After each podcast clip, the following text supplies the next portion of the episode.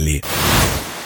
Ben ritrovati dalla redazione di Radio Ticino. Apriamo in Unione Europea perché oggi è in discussione nel Parlamento Europeo una piattaforma di coordinamento per dare sostegno ai costi aggiuntivi per l'export del grano ucraino. Costi che secondo i calcoli di Kiev si aggirano tra i 20 e i 40 euro a tonnellata. La proposta, riportata dal Sole 24 Ore, arriva direttamente dal Commissario europeo all'agricoltura.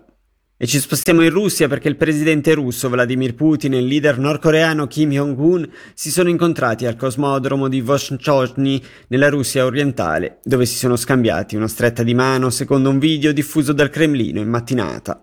Le agenzie di stampa russe hanno riferito che i due leader terranno colloqui su relazioni commerciali e affari internazionali presso la base di lancio spaziale. Oltre 50 aerei da combattimento e 13 navi da guerra cinesi sono stati rilevati nelle scorse ore intorno a Taiwan. Lo riferisce il Ministero della Difesa dell'isola all'indomani del record di 20 navi segnalate. Le crescenti operazioni cinesi puntano a desensibilizzare e rendere più difficile la comprensione di un'eventuale invasione e andiamo in Ticino. Sono un tenente di polizia. Se non paghi la cauzione, tuo nipote finisce in carcere.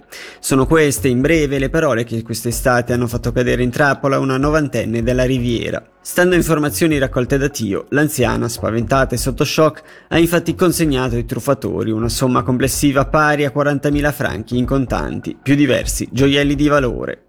E concludiamo le notizie parlando di calcio perché la nazionale svizzera è tornata ad imporsi dopo i recenti mezzi passi falsi.